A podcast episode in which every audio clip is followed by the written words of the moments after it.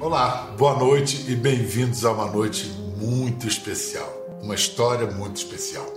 Muito cedo, as estrelas apontaram o caminho dele. Tinha nove anos quando embarcou numa viagem sideral sob a abóboda de um planetário. E essa viagem o levou, na idade adulta, a tornar-se o diretor daquele mesmo planetário. Astrofísico, dedicou a vida a ler as estrelas, mas não apenas isso, a traduzir essa linguagem cósmica para nós outros leigos Tornou-se o cientista mais popular e influente do mundo, servindo à razão e ao progresso humano. Como divulgador científico, já respeitou a inteligência das crianças ao escrever livros infantis e se curvou à nossa ignorância adulta com generosidade e paciência. Em seu último livro, selecionou as pérolas de toda a vasta correspondência que já recebeu e editou um volume que é como uma sessão de cartas Respostas de um Astrofísico acaba de ser lançado no Brasil. No livro, Neil deGrasse Tyson responde com cuidado e clareza aos mais variados remetentes, de estudantes a presidiários, de soldados na guerra a pais ansiosos, de fãs a haters, que haters que também não deixam de ser fãs, não é? Alguns compartilham angústias, desesperos, outros esperança, mas uma coisa está presente em todas as cartas e nesse livro inteiro: curiosidade. Todos movidos pela curiosidade. Então, que tal a gente começar esse programa com a cartinha que a gente acaba de receber de um jovem aflito, muito aflito com o destino de seu planeta? Eu vou ler em inglês, aí vocês acompanham pelas legendas. Dear Mr. Tyson, I hope this letter finds you well and your loved ones as well, happy, well, and safe. The main reason for my letter is that all I dream about is to become a scientist, as you are. My friends say I am a dreamer and that I should worry about a profitable, profitable career. I live in a very distant republic in a galaxy far, far away called Latin America. Here, in my homeland, science and scientists are going through very hard times in the past years. I still believe that most of my countrymen have plenty of curiosity, and as we are, Dr. Tyson, people that share with us the passion for asking questions, not taking notice if answers are hard to find. We'll keep questioning, right? We are, after all, citizens of the galaxy that bore one of the main inventors of aviation. For us, the first and main one, Santos Dumont. Our planes fly all, fly all around the planet. Our scientists are praised all over the world. However, budget cuts, fake news, and narrow minded leaders are doing harm to the Brazilian scientific community. Despite our best efforts, so, here's my question Do you think I should persevere and become a scientist? Even my own, even if my own government seems to reject the idea, Thank you for your kind attention. Very best and warm regards. Your biggest fan, Pedrinho. Pedrinho means little Pedro. Little so, Pedro. yes, okay. yes. What would you tell the, the poor boy? Yeah, I, I would say that okay, I don't, I'm not close to the access to opportunity that may or may not exist in Brazil. So I cannot speak with authority about how that works. But what I do know is if you follow your love as a career, then several things happen. Um, you will never understand the concept of vacation because if you're doing what you love, what does a vacation mean? So you always will think about what it is you do, you what it is that attracts you, and that commitment enables you to rise up and become one of the best in the world at what it is you love. It's hard to become the best at something if you don't love it. So this love for science is clearly revealed in this letter. So I would say ignore the people who say, do something else to make money. Ignore the people who are saying, no, this isn't good, and follow your passion. And I think that Neil and Pedrinhos, nowadays, Neils and Pedrinhos, they have such an incredible amount of sources of information that you didn't have, I didn't have. And uh, is this necessarily good? And another thing, is our educational system dealing with this in a proper uh, and honest way? Yeah, so I think the internet and the World Wide Web was a game changer in with regard to people's access to information. So the good side of it is you have access to more information than ever before. By the way, when you and I were children, um, of course we didn't have the internet, but I remembered having an encyclopedia, and for me that was that was our generation's internet. you yeah. you would just you go into the encyclopedia and you get lost looking finding all this knowledge and information about the world. And even if you were looking for a subject, you might get distracted by some other subject that you had not intended to look up. And so you would grow in your curiosity just by opening the book. What has happened in the age of the internet is that any crazy idea, wrong ideas, misguided ideas, uh, purposefully conceived misinformation is also out there. None of that was in your encyclopedia. Right? There's not a whole chapter in your encyclopedia about Earth being flat. Okay, because learned people wrote these books. And so so today you type in Earth and your choices are round earth, flat earth, donut earth. Um, and and and there's no way to distinguish them if you're going in there just completely open. So, what schools, I think, need to include as a new item in the curriculum, in the syllabus, a new subject is distinguishing distinguishing what is right and what is wrong in the information ocean that is out there. And that's it's not easy. If you see many websites that say this and many websites that say that, and you say, Which, what, what do I believe? So science is not about how much knowledge can you pour into an empty vessel. Yes, it, some of it is about knowledge, but most of it is about learning how to ask questions about nature and knowing when an answer has reliability and authenticity to it relative to ones that do not. That takes training. And I, I, you, you can't expect adults with the internet thrown into their lap to know how to distinguish it if that was never part of their official training in school. Some areas of human activity uh, were being vilified lately before the pandemics, namely culture, activities, journalism, and science itself. Do you believe that after Corona, the after Corona times could see somehow some kind of scientific renaissance? Yeah, you know, I I don't know. I, I I'm never good trying to predict the future. So I can say that I would hope for that. All right. If vaccine comes out, it protects people and it's widely available and it's not expensive, or ideally it would be free, um, then we would restore people's understanding and confidence in what role vaccines play in public health. But not only that, the fact that people tend to turn to scientists when there are major problems that we face. And you, are not going to go to a politician to solve these problems, these problems that have scientific solutions waiting, waiting to be discovered. And they relate to issues of climate and energy and uh, health. You need leaders to know how to listen to scientists.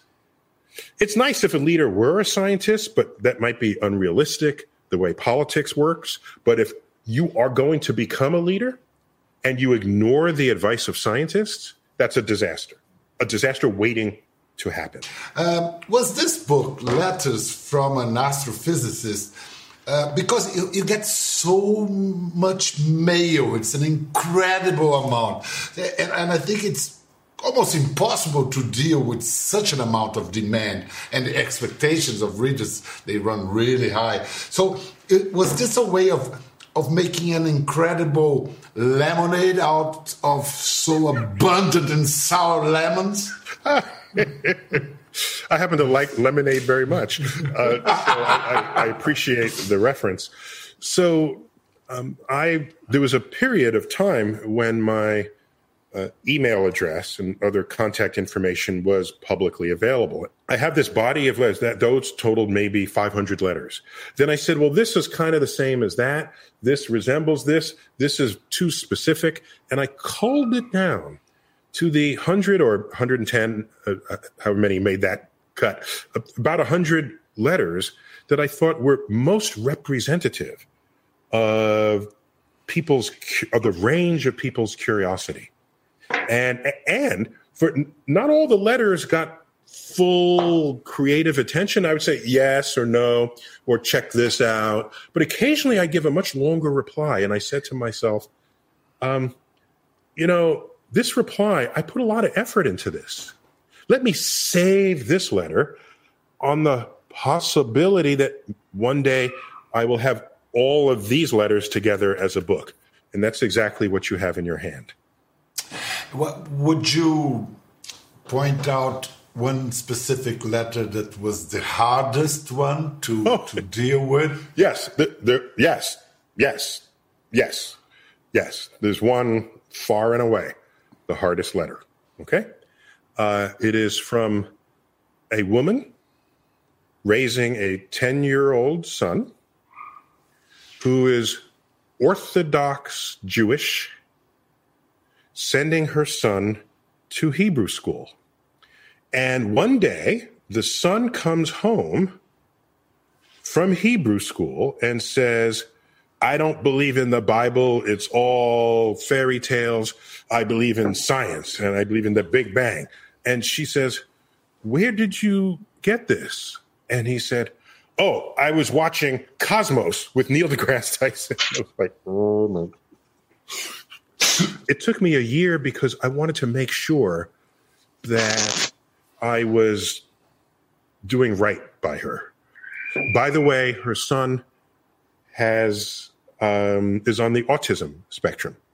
Okay, so the son needs things to be known and precise and right. So I said, instead of stressing whether or not the Bible is literally true with him, why don't you find the rituals that are common in Jewish traditions and have him celebrate those? And in this way, he'll you can invite friends, you can it becomes an occasion to gather together. And I said she only has a few more years of influence on him. When he goes out on his own, you can't really control what he believes.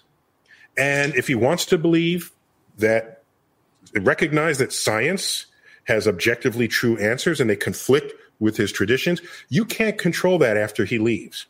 So let's not worry about that. Let's worry about what you can control right now. And that is raising a healthy, intelligent, curious child who, by the way, can still embrace all manner of morality and, and civic conduct, even if he does not think that the universe was created in six days. Okay, or or that manna actually fell from heaven over the in, in the in the Moses Exodus. So so then I didn't know how she'd react. Later on, she wrote a letter back to me and said, "Thank you."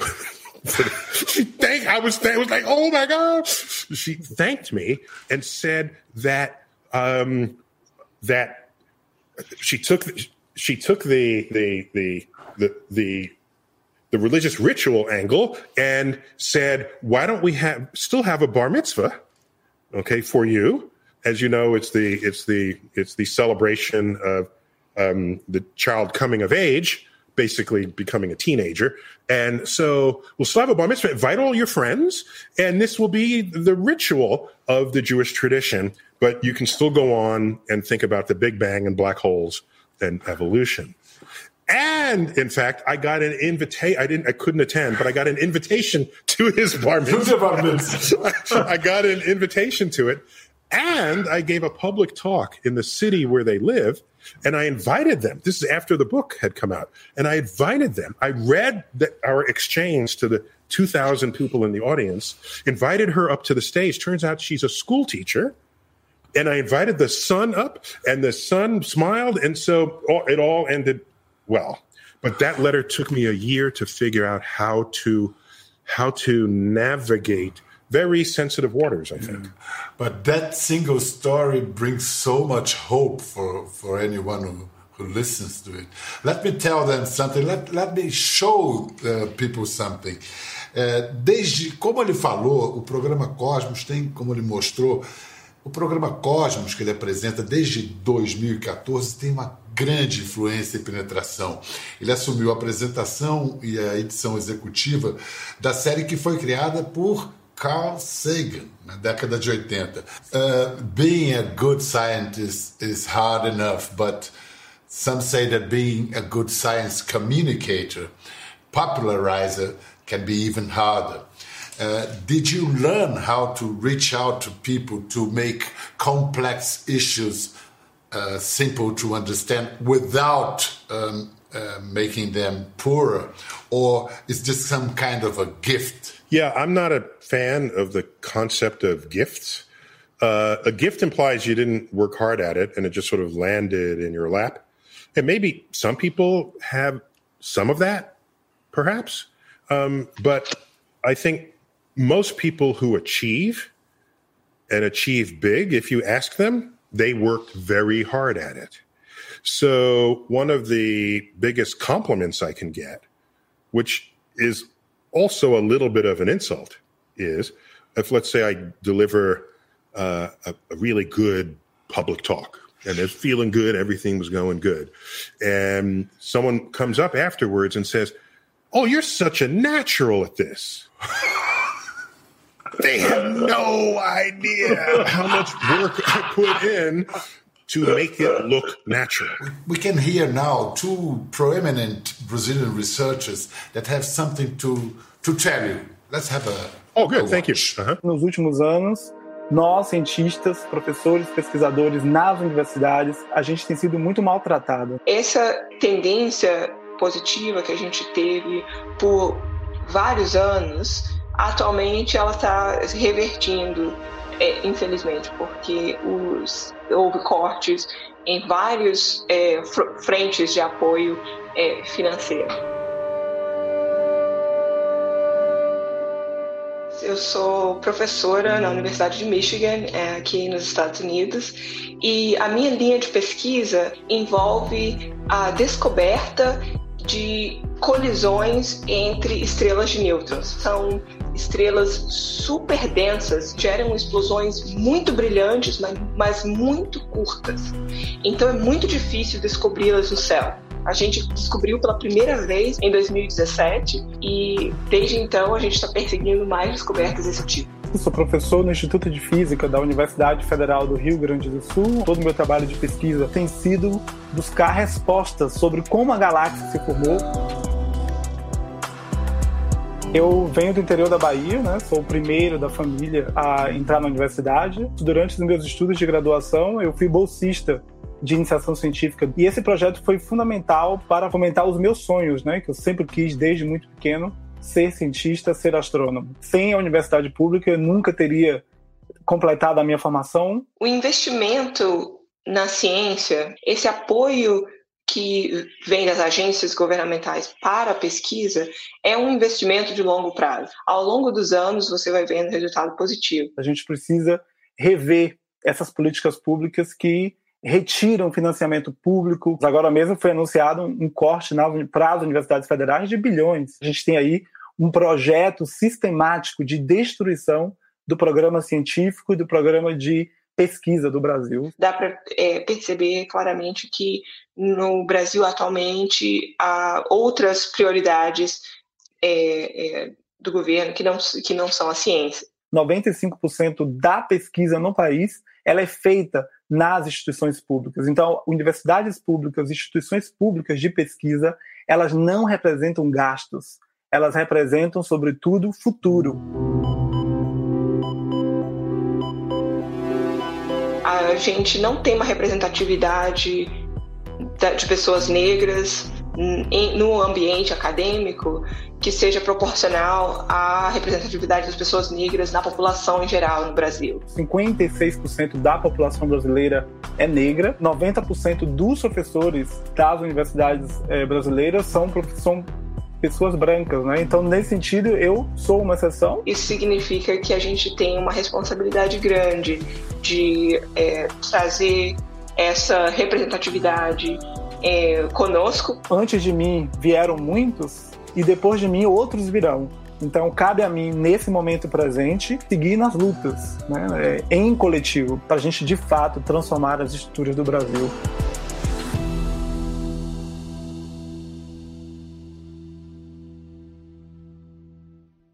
How, how do you deal with the fact that you became the role model for black scientists all over the world. Yeah, I, so I have a I have an unusual uh, outlook on role models. I think the concept of role model is overrated because think about it. If when I was decided when I was 11 years old, I want to be an astrophysicist. If I required a role model someone with dark skin from the Bronx, New York, to have been an astrophysicist before me, I would never have been an astrophysicist. So, so role models, if we take it seriously, would only bring new people into the field in places where people have already made progress and other fields would go completely unreached. So, so so I think we need to be more flexible about how we shape the people who we would emulate. In my case, so no, I did not have an astrophysicist come before me that I could point to. But there were others who came, there were other people with dark skin who did challenging things and had to overcome all manner of social, cultural, political resistance. So I'd learned what they had to overcome to do that. My parents were active in the civil rights movement in the 1960s. And I said to myself, though my head is in the sky, I need to think about the plight of others in this world. So over the years, I assembled bits and pieces of multiple people to create a, a role model a la carte, uh, I say, or a, a, Frankenstein role model. You put glue, glue the pieces together, and that's the role model that I use. It's not one individual person. Now, with regard to the devaluation of science, uh, this is because people don't understand the value of science in their lives. There's a letter in the book about this where someone is just angry. I mean, you could feel it. You could feel the tone. It's, uh, I don't, you know, I don't mind space, but don't use my tax money to do it. Let it be the others who do. I don't want to spend money in space. I've got my own priority. And he just, hey. So I wrote back and I said, uh, let's do an experiment.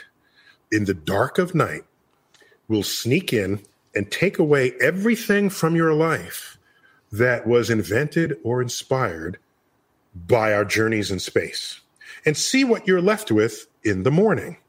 Well, you'll no longer have your smartphone. You no longer will have any other miniaturized electronics in your home. You're not going to have your cordless drill. Oh, that was invented to fix the Hubble telescope. You're not going to have, you just go down the list. And the person might as well at that point move back into a cave. So the public does not fully know and recognize the role of science in their lives.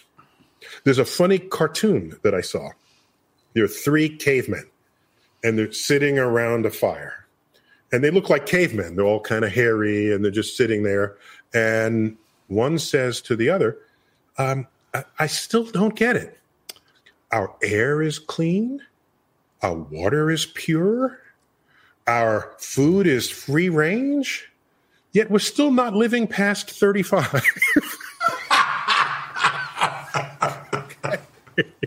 I just thought that was brilliant. Okay. So, so, um, and, and to get on the t- subject of why spend money in space when we have problems here on Earth that we should solve first, uh, what I would do, I would ask you, if you were around in cavemen days, would you, if if you had someone who's looking out the cave door, say, "Oh, there's a mountain there, or there's a river, there's a valley, there's plant life I've never seen. I want to go explore that." Would you in the caves? Would you be the one in the cave saying, "No, can't go outside. We have cave problems here first. Solve the cave problems first, then you can go outside the cave." That's what you sound like when you look at the unlimited resources in space and you're on this speck we call Earth and saying we want to solve Earth problems before we find anything else in the universe that could aid our plight, our species, our civilization. So it's short sightedness. And um, I don't have a good solution to that. Maybe every scientist needs an advertising agency to, to, to, walk alongside them.